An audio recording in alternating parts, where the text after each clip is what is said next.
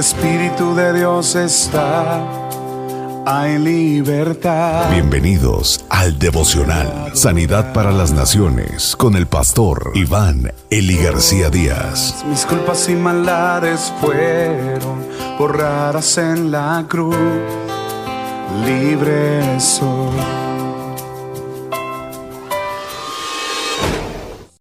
La obediencia demuestra confianza.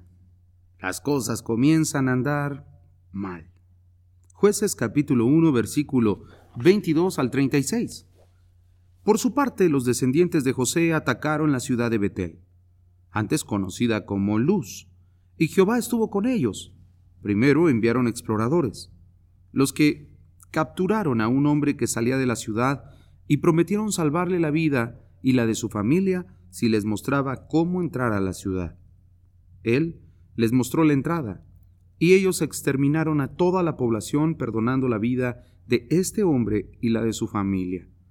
Más tarde este hombre se fue a Siria y fundó una ciudad también llamada Luz, nombre con el que se le conoce todavía. La tribu de Manasés tampoco expulsó a la gente que vivía en Betseán, Tanak, Dor, Ibleam y Megiddo, con sus pueblos circunvecinos. De modo que los cananeos permanecieron allí. Años más tarde, cuando los israelitas fueron más fuertes, dominaron a los cananeos y les hicieron trabajar como esclavos, pero jamás los obligaron a salir del país. Lo mismo ocurrió con los cananeos que vivían en Geser. Ellos todavía viven en medio de la tribu de Efraín. La tribu de Zabulón no dio muerte a los habitantes de Quitón, Nalal, sino que los hizo esclavos. La tribu de Aser tampoco expulsó a los residentes de Aco, Sidón, Alaf, Aksif, Elba, Afec y Reob. De modo que los israelitas todavía viven con los cananeos, que era el pueblo original de aquella tierra. La tribu de Neftalí no expulsó al pueblo de Betsemes y de Betanat, de modo que ellos siguen viviendo allí, pero en calidad de siervos. En cuanto a la tribu de Dan, los amorreos los obligaron a establecerse en las montañas y no los dejaron descender al valle. Pero más tarde, cuando los amorreos se esparcieron por el monte Eres, en Ajalón y Salbim, la tribu de José los venció y los hizo esclavos. Los límites de los amorreos comienzan en la, en la, subida del paso de Escorpión y siguen hasta un punto llamado Acrabim, la roca, y de allí hacia arriba. Qué gran contraste, queridos amigos, con las victorias que leímos ayer. Nada salió bien. ¿Por qué? Casi podemos imaginarnos las preguntas sin respuestas que se harían en todos los campamentos israelitas. El plan seguía siendo conforme a la promesa, que al final Dios les entregaría una tierra donde fluiría leche y miel. La tierra tampoco había cambiado. Entonces solamente quedaba una opción. ¿Quién cambió? Israel cambió. Judá y Benjamín se unieron para la conquista y no se detuvieron hasta echar a todos los habitantes de la tierra que iban a ocupar. Pero en estos casos observamos que ante las adversidades ellos prefieren cambiar las instrucciones de Dios y empiezan a dejar vivos a sus enemigos. Y los convierten en sus esclavos, en súbditos, pagando impuesto.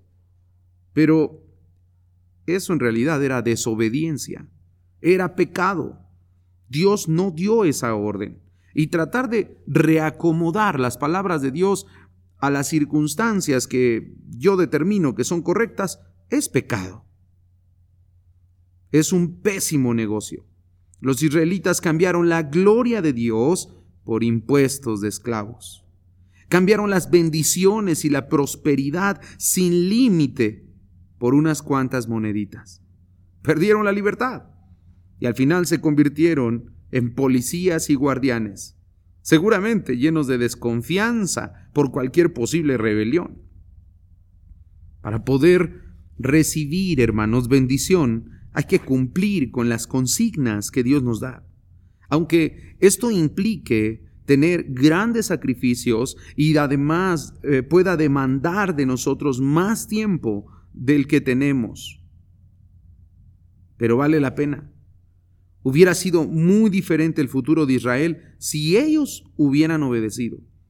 Pero la historia demuestra que esos pueblos luego los sedujeron a la idolatría y Dios terminó castigando al pueblo de Israel. No se puede convivir con el enemigo. Al enemigo hay que destruirlo.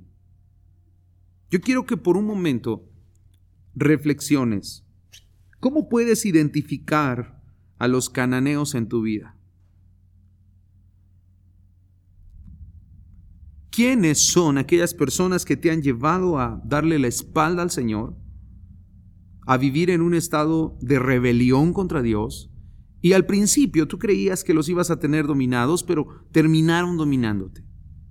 ¿Puedes identificar a esa cananea o a ese cananeo en tu vida? Te has conformado con mucho menos de aquello que Dios tiene para ti. Dios estableció promesas para tu vida, promesas grandes, gloriosas, extraordinarias. Pero, ¿te has conformado con menos de eso? Es hora ya de destruir y expulsar a los cananeos en el nombre de Jesús. Es tiempo ya, hermanos, de echar de nosotros todo aquello que nos está impidiendo honrar y servir a Dios, aquello que nos está robando las bendiciones de Dios a cada día. Hoy necesitamos poner manos a la obra. Hoy necesitamos echar manos a la obra y seguir adelante.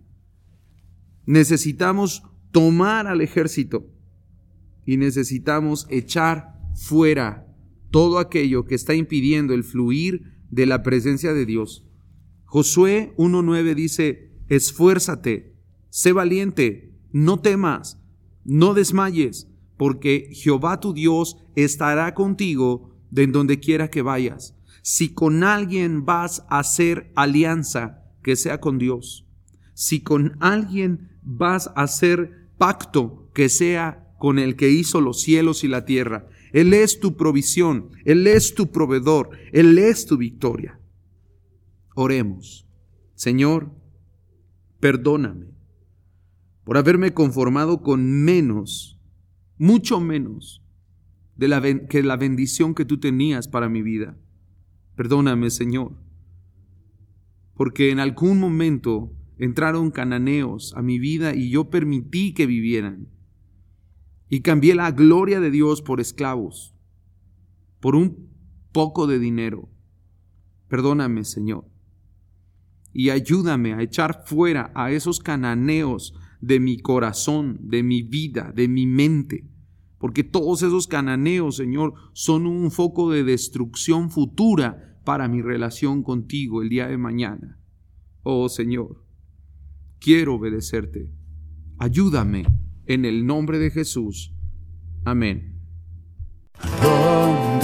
El Espíritu de Dios está hay libertad. Muchas gracias por escuchar el devocional de la Iglesia Cristiana, Sanidad para las Naciones. Te invitamos a que te unas al trabajo misionero, Sembrando Económica para la obra del Señor. Ponte en contacto con nosotros al teléfono 55 346 96 754.